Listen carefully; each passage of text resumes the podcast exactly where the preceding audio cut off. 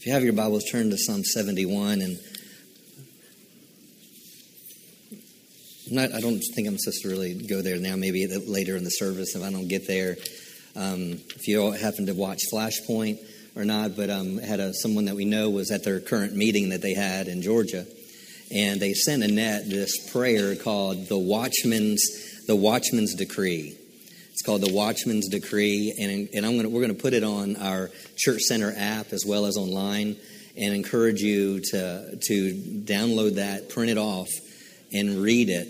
And it's something that, as believers, it's something on how we can pray in faith over our nation, and we can stand as watchmen on the walls of our nation and decree things. So, so encourage you probably either maybe Monday or Tuesday this week, you'll be able to go on there and you'll be able to download that and look at that. But um, I just had in my heart for just not to read that right now. Thank you, Father. Thank you, Father. I'll get to Psalm 71 myself. And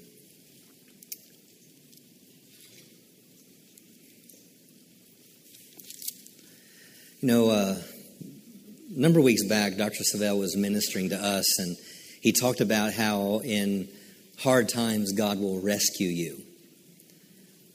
Can you say that with me? In hard times, God will rescue me.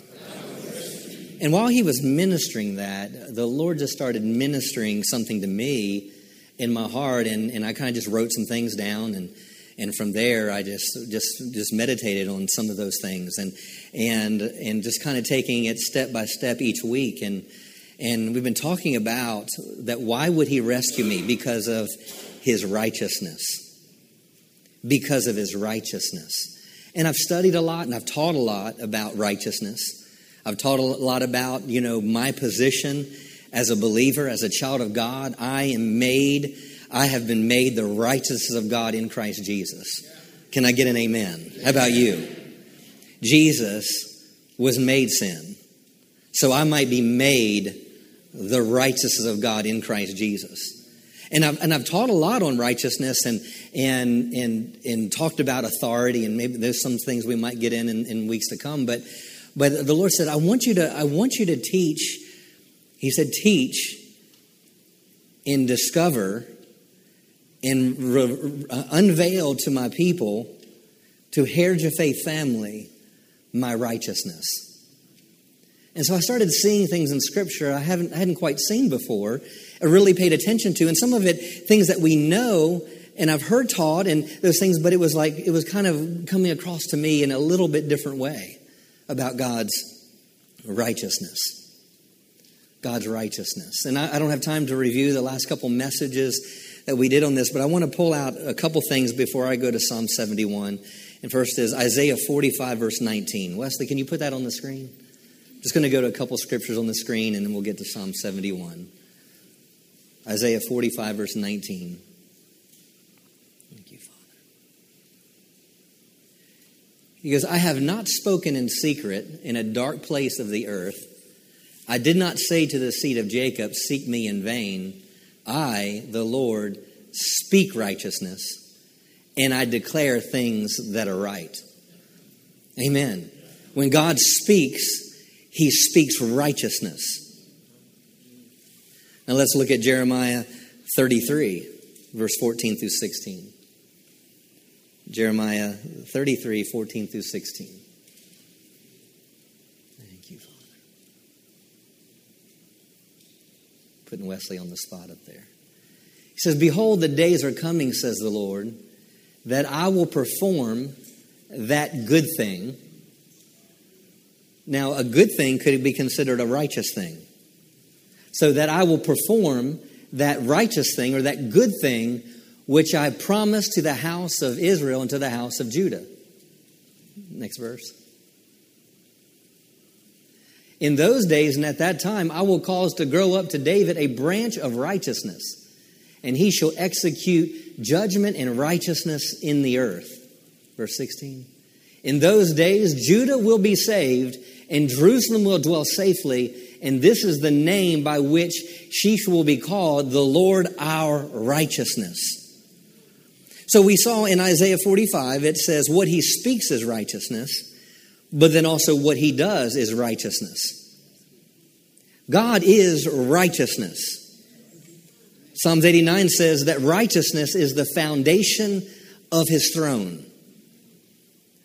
And we talked about how, how when Jesus preached the gospel of the kingdom, it said he went about doing good and healing all that were oppressed of the devil, for righteousness was with him, because God was with him. The anointing was on Jesus to administer righteousness. The anointing was the empowerment to make unrighteous things righteous. And we saw that and we see that in the life of Jesus. The gospel is the power of God unto salvation. Do you agree? That's what Romans 1 says. The gospel is the power of God unto salvation to the Jew first and also the Greek. And now listen, it says, and therein, in the gospel, what? The righteousness of God is revealed. So when I see Jesus going about teaching, preaching, and healing, I'm seeing the righteousness of God revealed. Why will he rescue you in hard times? Because of his righteousness.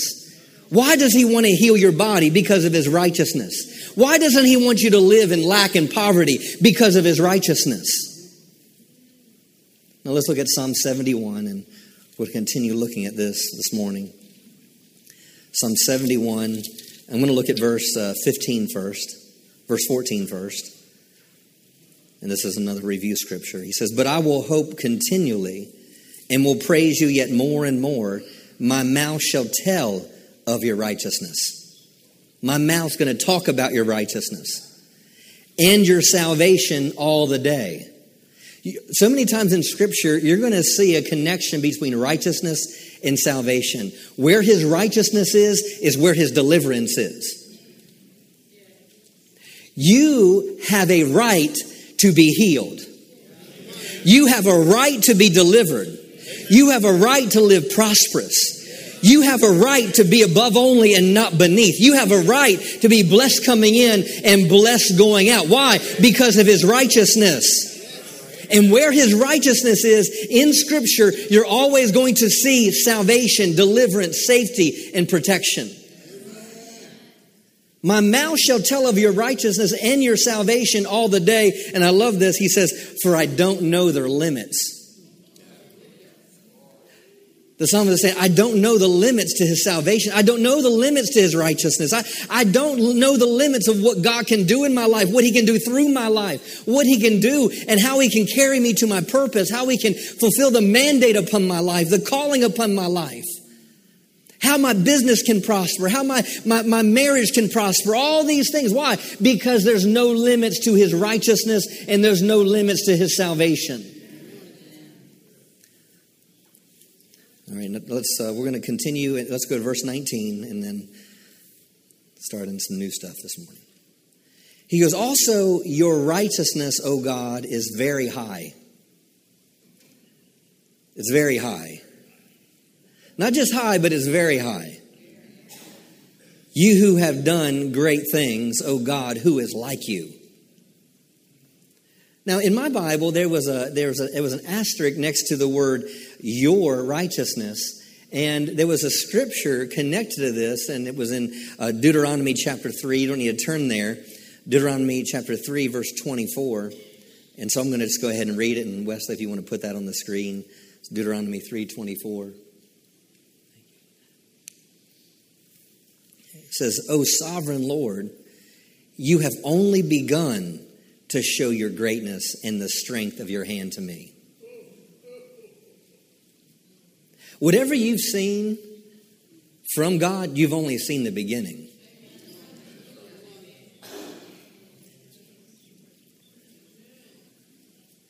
Whatever God's done in your life up to this time, I want you to know you've only seen the beginning. Maybe what you've seen God do through your hands or through your words or through your life, you've only seen the beginning. Whew. Vic, you've only seen the beginning. Heritage of Faith has only seen the beginning. We've only seen the beginning. Eric, you've only seen the beginning. Hallelujah. Philip, you've only seen the beginning. Hallelujah. Woo. You've only seen the beginning. Hallelujah. That, that's why. That's why you understand. There's no limit. I don't know the limits. Why? Because you've only seen the beginning. You've only seen the beginning. Oh, sovereign Lord, you have only begun. And, and I like the, the, word, the word sovereign here, and people use that religion. Well, the Lord is sovereign. Never know what God's going to do, and that's the, the perception. But no, when it says sovereign Lord, it means He doesn't need anything else to exist. He doesn't need anything else to exist. O sovereign Lord, you have only begun to show your greatness and the strength of your hand to me, your servant. Is there any God in heaven or on the earth who can perform such great and mighty deeds as you do? Why? Because he's righteous. Because of his righteousness. Back to Psalm 71, 19. Also, your righteousness, O God, is very high. You have done great things, O God, who's like you? Now, in my Bible here, in the New King James, it says you, but the word you is italicized meaning it was put there by the translators to try to make sense of it. Pretty much it means this O God, who's like you, who have, who have shown me great and severe troubles, meaning my eyes have been open to great and severe troubles. But what does he say? You shall revive me again and bring me up again. That sounds like rescue to me. I've seen trouble, I've been in trouble, but you shall revive me and bring me up again from the depths of the earth. Verse 21 You shall increase my greatness and comfort me on every side. You shall increase my greatness and comfort me on every side. See, this is God's righteousness. God's righteousness is there, Danny, that He might increase me and comfort me on every side. God is with you, God is for you. God is on your side. And if, if, God's on my side, then righteousness is on my side. You, you can't separate God from his righteousness, it's who he is. Hallelujah. Your righteousness is very high. Let's go to Jeremiah chapter 23.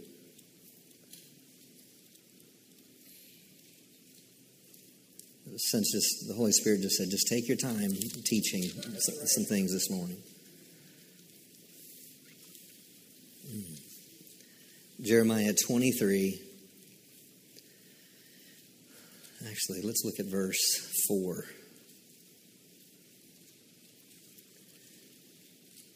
Jeremiah 23, verse 4. He says, I will set up shepherds over them who will feed them and they shall fear no more, nor be dismayed, nor, they sh- nor shall they be lacking, says the Lord. That's, that's the heart of righteousness, that you won't be lacking. Verse 5 Behold, the days come, says the Lord, that I will raise to David a branch of righteousness. A king shall reign and prosper. I will raise to David a branch of righteousness a king shall reign and prosper and execute judgment and righteousness in the earth. He's going to, so this king is going to reign. This king is going to be successful. And this king is going to execute judgment and righteousness. What is this king going to do? He's going to do righteousness. He's going to execute righteousness. Jesus, going about healing all that were oppressed of the devil, was Jesus executing righteousness.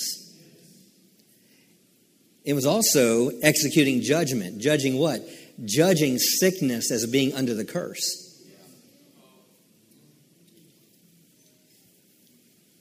It wasn't executing judgment to judge humanity. Jesus came and he executed judgment on sin, and, and he did it by taking on, taking on the cross, the stripes on his back.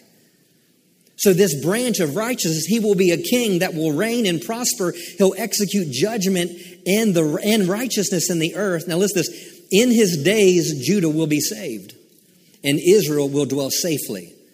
Remember, every time you see righteousness, there's going to be some sort of safety, there's going to be some sort of salvation, there's going to be some sort of deliverance. Everywhere this branch of righteousness is, there's going to be safety, there's going to be salvation Now, this is his name by which he will be called the Lord our righteousness. So, this branch of righteousness will be a king, and we will call him the Lord of righteousness. The branch of righteousness. Now, I, grew up in Maryland, and, uh, you know, we have trees there. Um, we, have, we, have, we have trees there.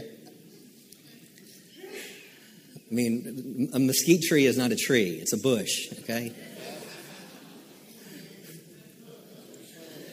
Now, if you if you look at it, you would see a forest. How many people have you been to like uh, Yosemite, or you've been to Yosemite or anything, and you see the sequoia trees, and you see that. You look out, you can look over the mountains, and you see, as far as you can see, you can see nothing but mountains, but filled with trees. You know what? No one ever says, "Hey, look at all those branches." Philip, man, look at all those branches out there. Man, that's a lot of branches. No, it's trees.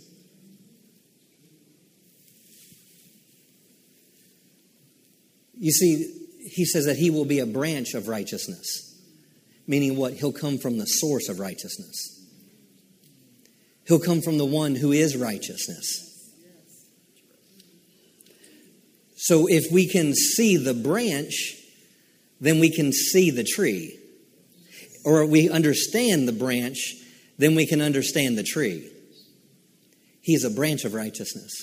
And this branch is going to be a king and he will reign and he will be successful. And he is going to execute righteousness in the earth. And it's going to bring salvation and safety. And his name will be the Lord of righteousness. Let's look at John chapter 3. John chapter 3. Thank you, Holy Spirit. Holy Spirit, be our teacher. Thank you for giving us eyes to see and ears to hear and heart to understand. So let's look at the branch of righteousness because when we see the when we understand the branch, then we can really see the tree. John chapter 3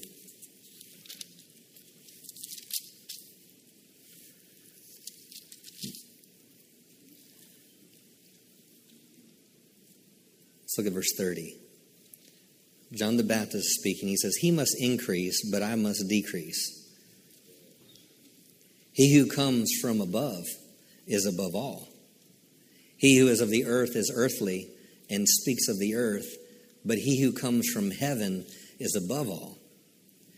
And what he has seen and heard, who is he here? The one that came from above, right? And what he has seen and he's heard, that he testifies.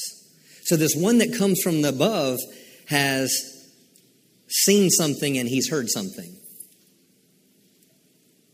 So, this one that came from above heard something and saw something.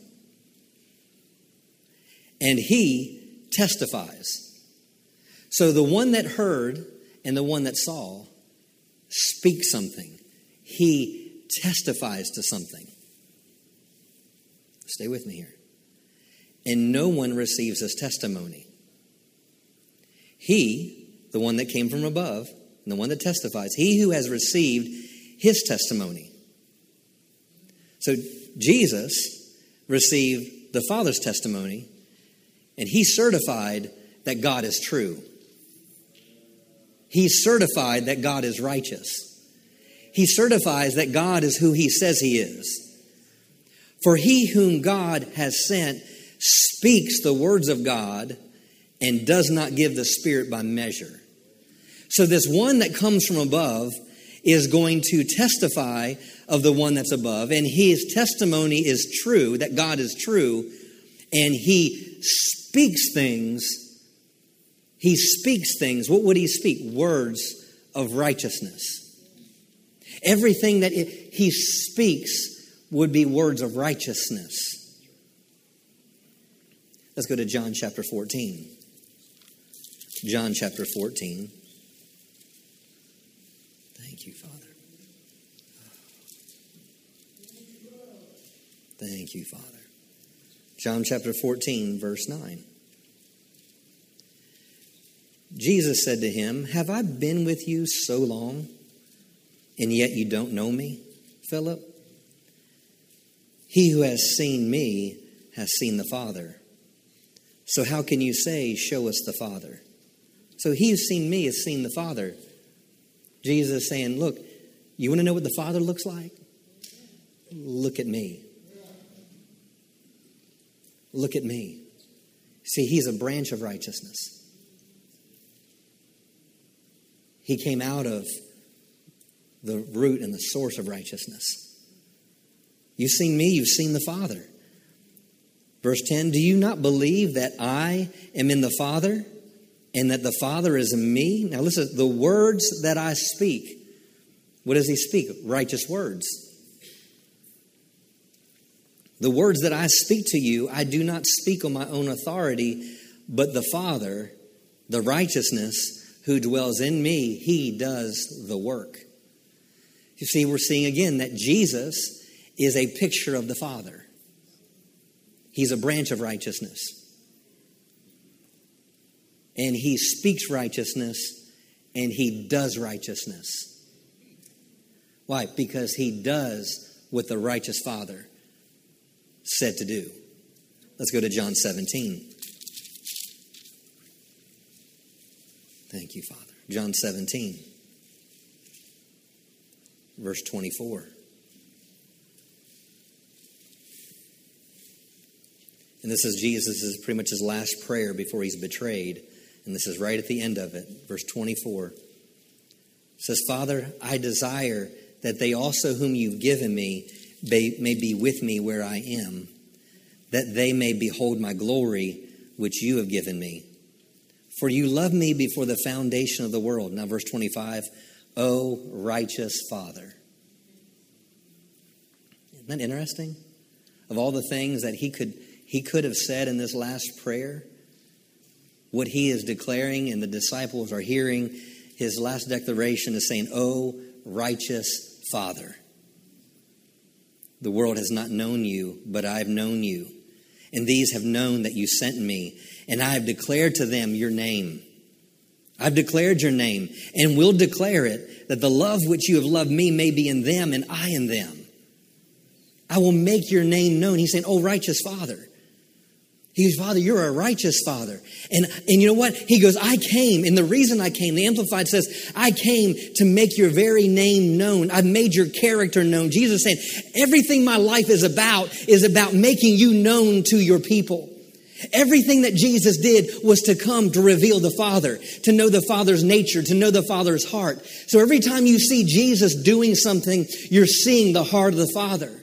Colossians chapter 1, verses, verse, I believe it's verse 15, it says that Jesus is the visible representation of the invisible. He's the visible. You want to see what the Father looks like? Look at the branch. You want to see what the Father looks like? Let's look at Jesus. You want to see what God's righteousness looks like? Let's look at Jesus. You want to see how the Father responds to something? Look at Jesus. Do you want to see how the Father loves? Look at Jesus. Do you want to see how the Father heals? Look at Jesus. Do you know how the Father casts out devils? Look at Jesus. You know how Jesus, how, how the Father encourages? Look at Jesus. This is what Jesus is saying to you. He goes, I've came to make your very your, your name known. Not just a, a word in a name, but know the person. He goes, Oh, righteous Father. So I believe when he says, I came to make your name known, I believe he was saying, I came to reveal your righteousness. Your righteousness. Who you are, Father.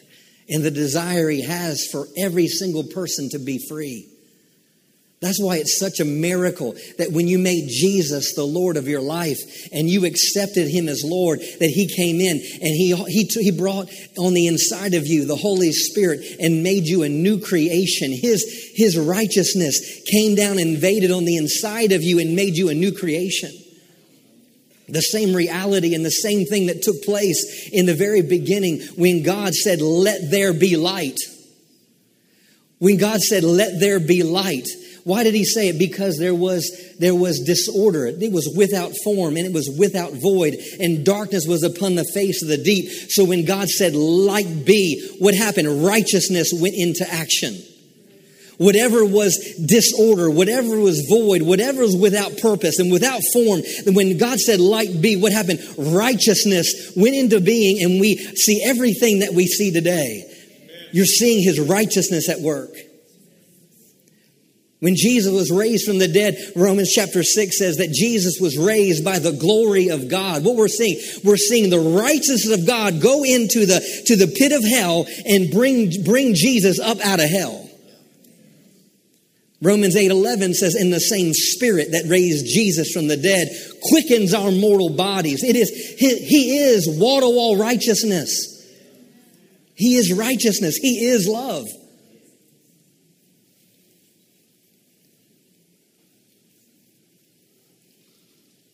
Don't want to get ahead of myself for future weeks, but, but think about the fruit of the Spirit love, joy, peace, patience, self control, temperance, gentleness.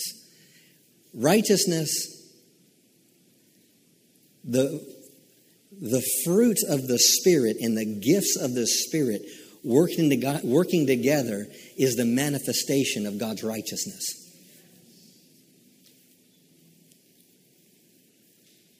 The Spirit. Jesus was led by the Spirit. It was righteousness that led him and directed him and guided him. Proverbs says that, that the, the, the, talks about our righteousness, that the path of the righteous grows brighter and brighter and brighter. So when you see Jesus, you're seeing the, the, you're seeing the source of righteousness. You're seeing the Father's heart every miracle that you see. The anointing is upon me to preach the gospel to the poor. Someone that's in poor and poverty, that's not that's unrighteousness. That's meaning it doesn't align with kingdom of God.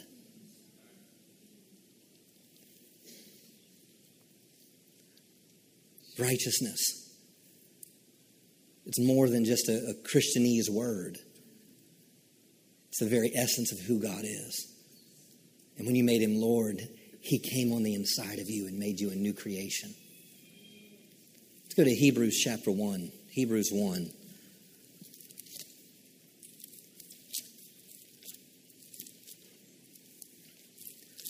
I'm so grateful that I'm the, I am the righteousness of God in Christ Jesus. I'm not trying to get righteous, I am righteous. Hallelujah.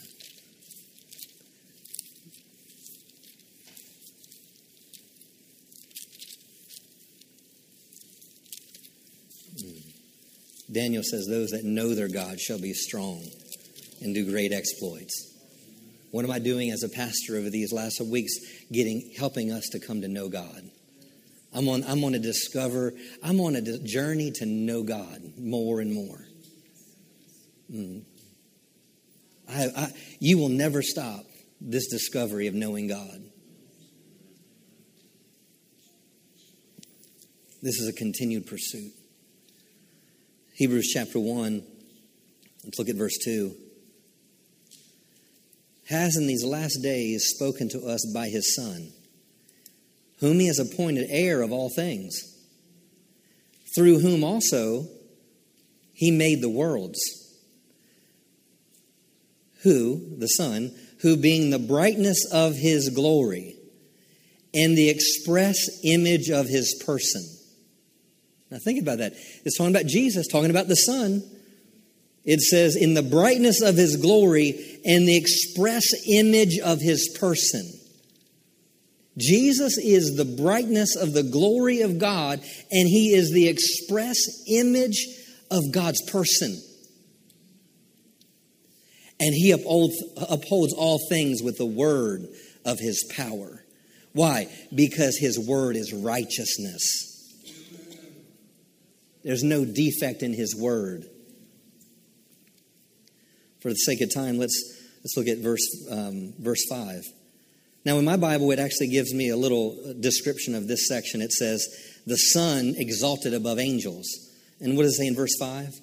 For to which of the angels did he ever say, You're my, You are my son, today I've begotten you? And again, I will be to him a father, and he will be to me a son. Verse 6.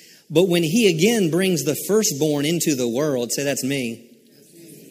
Let all the angels of God worship him. Man, if all the angels of God are going to worship Jesus, we should too. Amen. Amen. We come to the house of God. Why do we worship? Why do we worship? It says, let the angels worship him. Why? Because Jesus accomplished and fulfilled all righteousness. Look at verse 7. And of the angels, he says, who makes his angel spirits as his ministers of flame and fire. Now, verse 9. Now, listen to this. But to the Son, what does he say? What's he saying to the Son? Your throne, O God, is forever and ever. A scepter of righteousness is a scepter of your kingdom. So not only did he come to reveal the Father, but also he received a scepter of righteousness. Meaning he, he is rolling with righteousness. Verse 9, you have loved righteousness and hated lawlessness. Therefore, God, your God, has anointed you with the oil of gladness more than your companions. Hallelujah. A scepter. So think about this. If, if, we connect this with Jeremiah 23, it says that, that this branch of righteousness will be a king and he will reign and he will prosper. Here it says, because of what the Son accomplished, Tommy, I'm giving him a scepter of righteousness. A scepter of righteousness. What, what does that mean?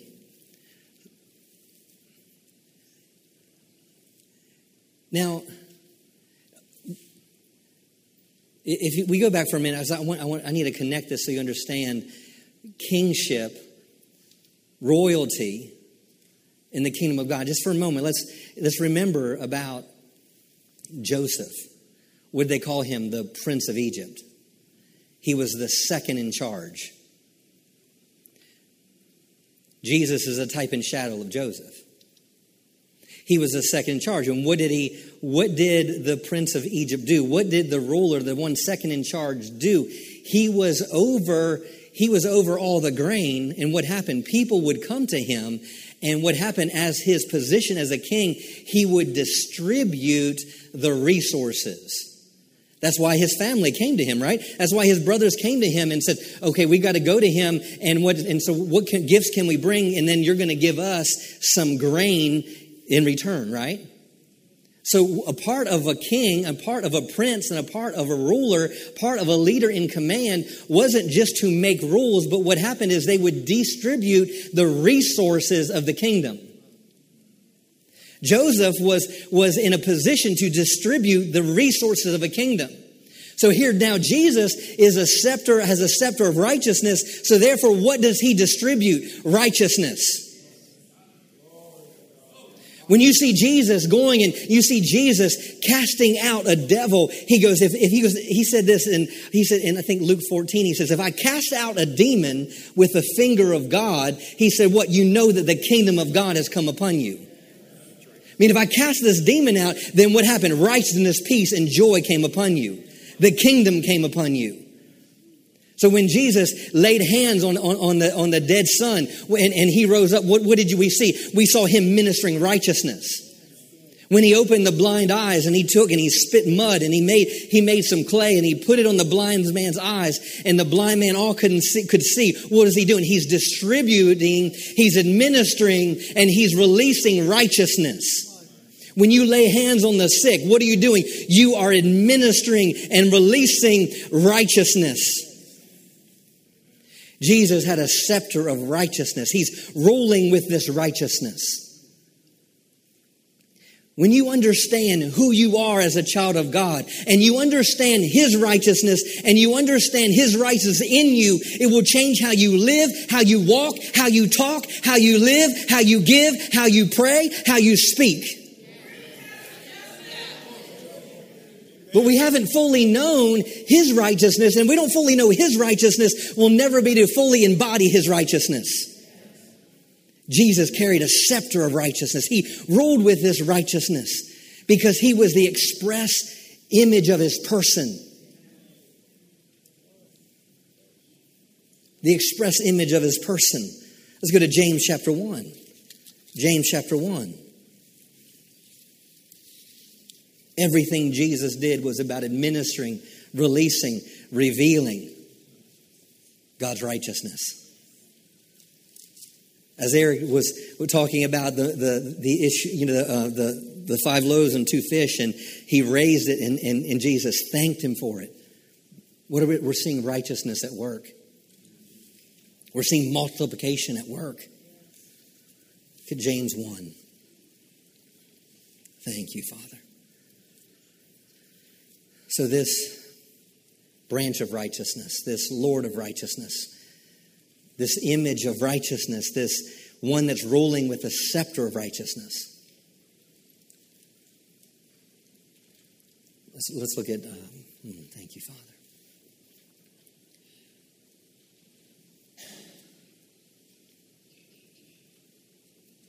Verse 16. James 1 16. Do not be deceived, my brethren. Every good gift, every perfect gift Every good gift. The word good here means useful. It's not just good, it means useful. Every useful gift and every perfect gift. Perfect here means complete, it doesn't have need of anything else. Don't be deceived, my brethren. Every good gift and every perfect gift is from above and it comes down from the Father of lights. Mm. It's the greatest gift, Jesus. Mm. For God so loved the world, he gave his only begotten Son, that whoever would believe in him would not perish, but have everlasting life. Every good useful. Every complete gift is from above, it comes down from the Father of lights. No better way to look at this word lights, because you know our view of lights is what we see here, a light bulb or whatever, but their understanding of light then was fire. Was fire. Hmm, the father of fire. He's the father of fire. He's the father of lights. Listen this with whom there's no variation or shadow of turning. I mean, there's no change. There's no change. So, with the thought that in hard times God will rescue me, why? Because of his righteousness. Why? Because the Father of lights who came and gave Jesus a scepter of righteousness that's ruling with righteousness and, and executing righteousness and judgment. He is the gift from the Father. And within, within him, there is no variation, there's no change. And, and, and there's no shadow of turning. Meaning, he is so much fire all the way around that there's no shadow. Everywhere you turn, there's light. Everywhere you turn, all he is, there's no unrighteousness in him. There's no unrighteousness in, in him. I can have unshakable faith in the midst of adversity because there's no change in him and there's no shadow of turning. See, having unshakable faith comes down to what you know about him. And I know that I know that I know that, that He is righteousness. And that righteousness has been made available to me. And it's a perfect gift. It's a useful gift. And there's no variation. There's no change. There's no shadow of turning.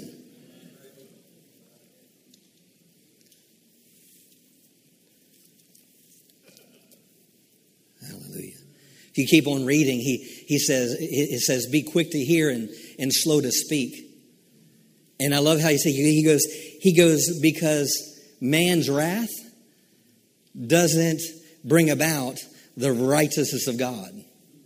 What does that mean? In Justin's paraphrase, it means my way of doing things doesn't get God's results. My way of doing things, my response in the situation doesn't bring God's results. Every good and perfect gift comes from above, and it comes down from the Father of fire, and there's no variation, there is no shadow of turning. Hallelujah. Let's go to Hebrews 6. Time for, like, I think, two more scriptures, maybe. Thank you, Father. Righteousness.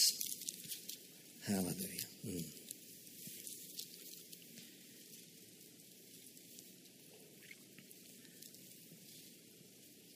Thank you, Father. Hebrews 6. I have unshakable faith because his righteousness endures. I have unshakable faith because his word is righteousness and his works are righteousness. Let's look at verse um, 18. Thank you, Father. He says that by two immutable things in which it is impossible for God to lie. I have unshakable faith because there's no variation, there's no change in him, and I have unshakable faith because God can't lie. Numbers 23 tells us that who is what is man that that uh, what is man? He actually says he goes, "Who is God? Is God like man that he should lie?" Titus 1 2 says, God, who cannot lie, promised before time began, manifested his word through preaching. And here it says again, it is impossible for God to lie. Then it says, we might have strong consolation who have fled for refuge to lay hold of the hope set before us. This hope we have as an anchor of our soul. Knowing that God doesn't lie is an anchor to my soul.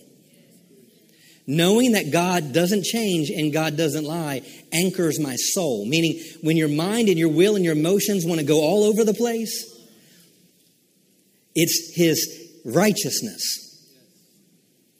He does not change and He does not lie. It anchors my soul. This hope we have is an anchor, both sure and steadfast, in which enters the presence behind the veil. Now, listen this. Wherefore, the forerunner has entered in for us. Who's the forerunner? Jesus. Even Jesus, having become a high priest forever, forever, according to Melchizedek. You say, well, Justin, what is, why? What does that have to do with righteousness? I'm glad you asked. Let's look at chapter 7. For this Melchizedek, king of Salem, priest of the Most High God, who met Abraham returning from the slaughter of the kings and blessed him, to whom also Abraham gave a tenth part of all, first being translated King of Righteousness. So, this one that cannot lie, the one that came before us, would be a king of righteousness. He would be after the order of Melchizedek, and it tells us that he's the king of peace and he's the king of righteousness. What does that mean? That everywhere he go, he's out to deliver, he's out to distribute peace, he's out to deliver righteousness. He, he's delivering peace, he's delivering righteousness. What happens when you see Jesus and he's, he's laying hands on the sick? What is he doing? He's distributing righteousness and he's di- distributing peace. He's distributing righteousness and he's distributing peace. Let me close with this Hebrews chapter 13. Say, thank God for the word. Mm. Hallelujah. He does not change and he does not lie.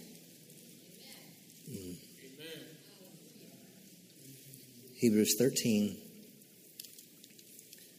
Thank you, Father. Verse 7. He says, Remember those who rule over you, who have spoken the word of God to you, whose faith follow. Their faith, whose faith follow? How did, why did they have faith? Because they knew him the King of righteousness, the King of peace. They knew he didn't lie, they knew he didn't change. Rule over you who have spoken the word of God to you, whose faith follow. Now, listen, consider the outcome of their conduct, meaning, how did they live? How did they live? Follow, follow them. How did they live? Their conduct was Jesus Christ is the same yesterday, today, and forever. So, what we saw Jesus doing as an image of God when he walked the earth is the same thing he's doing today. How did they have faith? They followed the conduct of those that followed Jesus and those that followed God. And they realized, hey, God does not change. He is the same yesterday, today, and forever. Hallelujah. He's the same yesterday, today, and forever. See, that's why, why Paul tells us that we need to be established in righteousness. Psalms 112 says, Be established in righteousness. It's not just being established in this feeling good about yourself. No, I'm established in God. And it's out of that everything else flows. He is righteous. He came to make righteous. He, he placed on us a robe of righteousness. Stand to your feet. You receive this this morning. Hallelujah. Thank you, Father. Hmm. Hallelujah. Without turning there, Psalm 61 says, All these things that Jesus did and all the things it's prophesying about the Messiah, it says that we would be called trees of righteousness. Hmm. Trees of righteousness. Hallelujah. Thank you, Father. Let fear be a thing of the past. Let fear in your life be a thing of the past. Let addiction be a thing of the past. You say, well, well how, Pastor? Get to know his righteousness. Fall in love with who he is. I don't know where you might be in your life right now and what you're facing and what you're going through, but I'm telling you, get to a place where you are immovable. Why? Because God does not change. God does not lie. And He's the same yesterday, today, and forever. Don't let the enemy move you off your promise. Don't let the enemy move you off your purpose.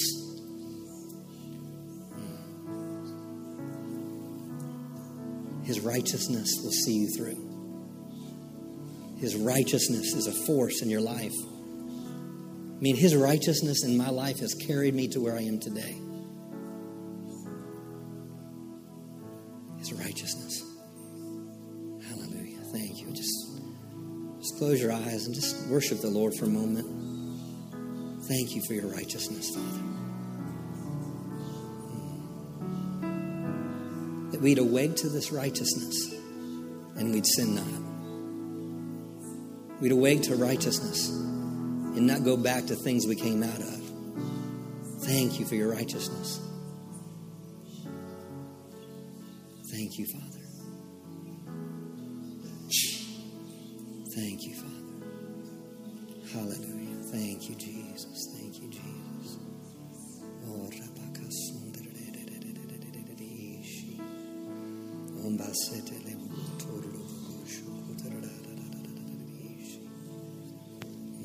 Thank you, Father. Jesus, Jesus. Let's worship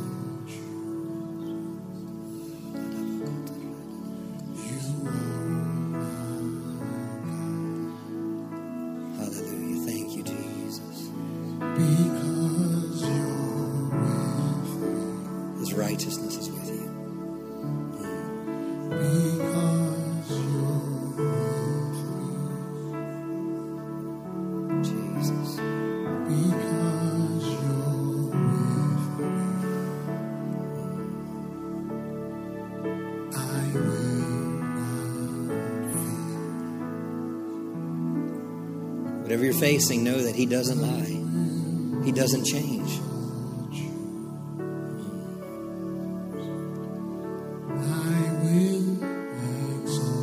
Let Him steady you.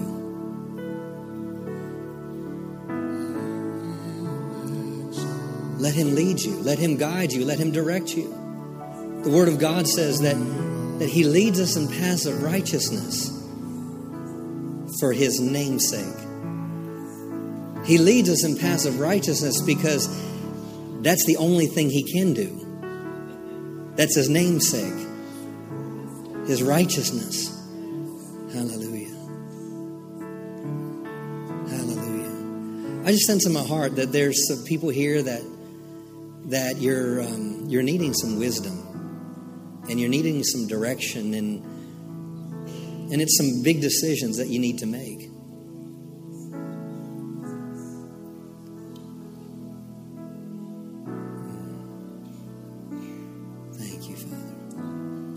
Up here real quick. Come up here real quick. You're in the midst of needing needing wisdom. Hallelujah. Thank you, Jesus. Thank you, Jesus. Eric, Pastor Phil. Eric, Pastor Phil. Thank you, Father. Thank you, Jesus. His righteousness. His righteousness. Je- His righteousness. Thank you, Father. Righteousness. You know, his right. He's righteous. He he he he won't let you miss it because of his righteousness. Just have your heart turned towards him.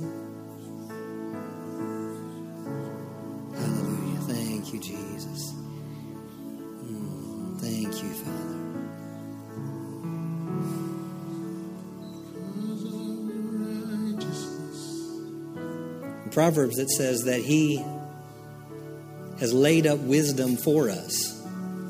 It doesn't say that he has laid up wisdom from us.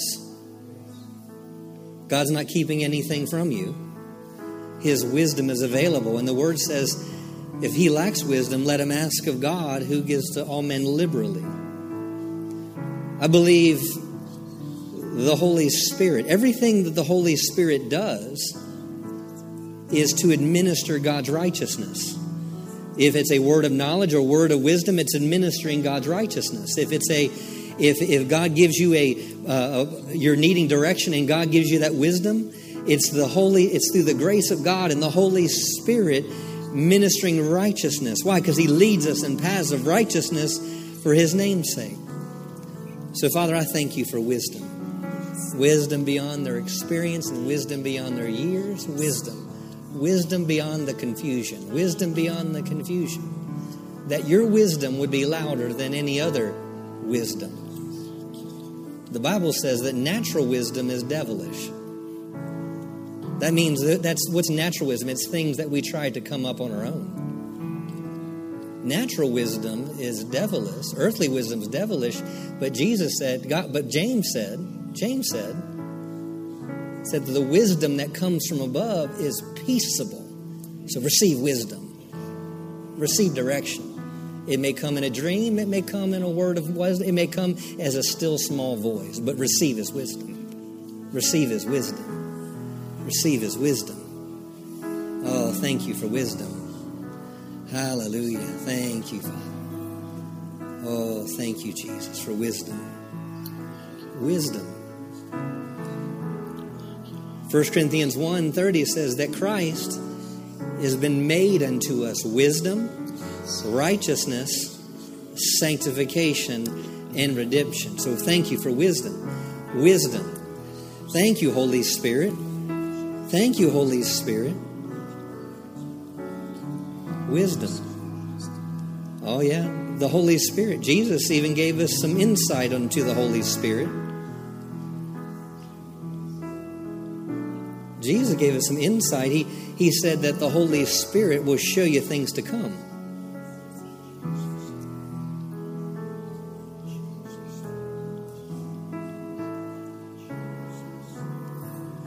not saying this says the Lord, Richard, but I, I, I, I, I can only say what the Lord told me to say. He said, hmm. first thought. Don't reason because of the second thought. You've heard.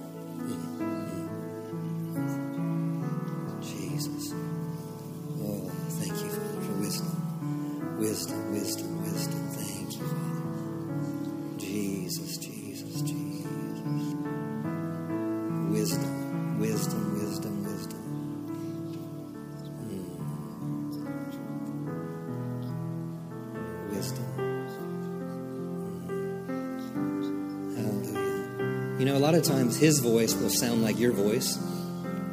So don't over spiritualize wisdom. And sometimes it won't come as handwriting on the wall or it could be just a still, small voice. Every time that you pray, every time that you enter into prayer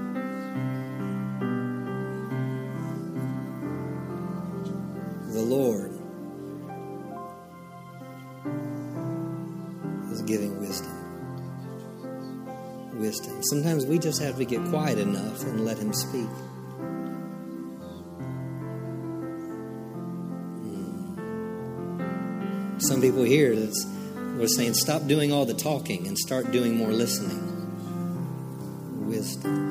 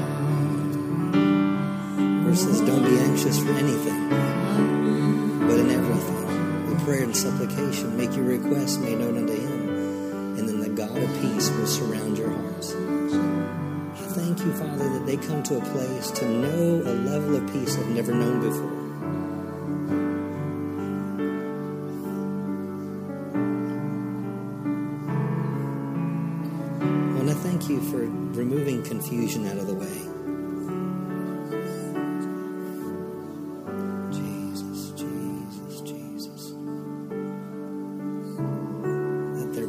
to hear.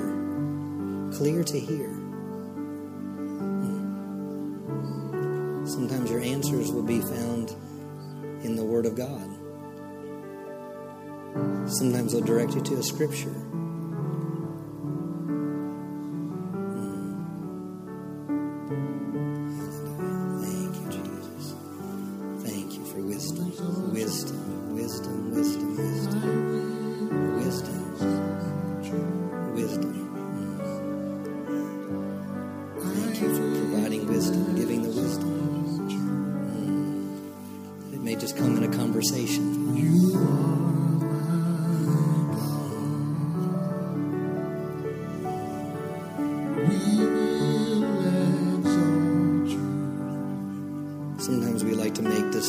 times I, the enemy will try to get us to make decisions to remove pressure. Something the Lord told me years ago, He said, never make a decision because of pressure. Now, sometimes we have to make decisions under pressure, but don't feel like you feel rushed in the decisions that you make. Sometimes people will try to pressure you. Circumstances will try to pressure you.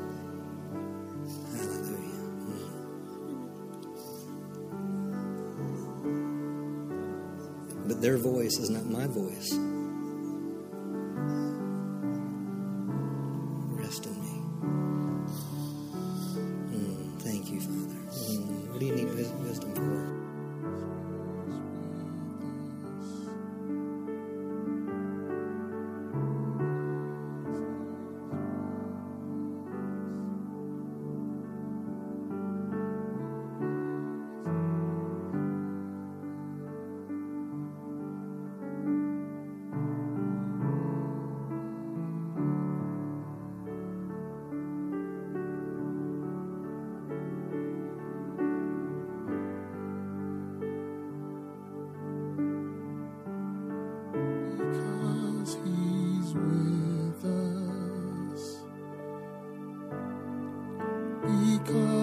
Because he's with us. We will not fear. Because he's with us. Peace of God is in this place. Because Just reach out and receive His peace for your life right now.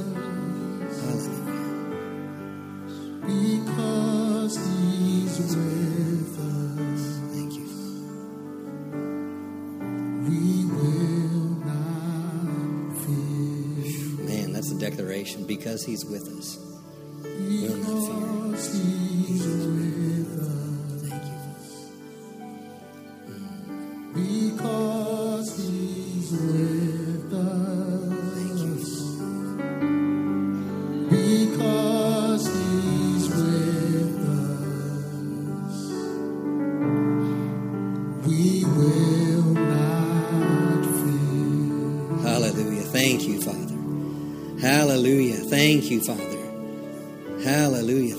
Father, that knowing you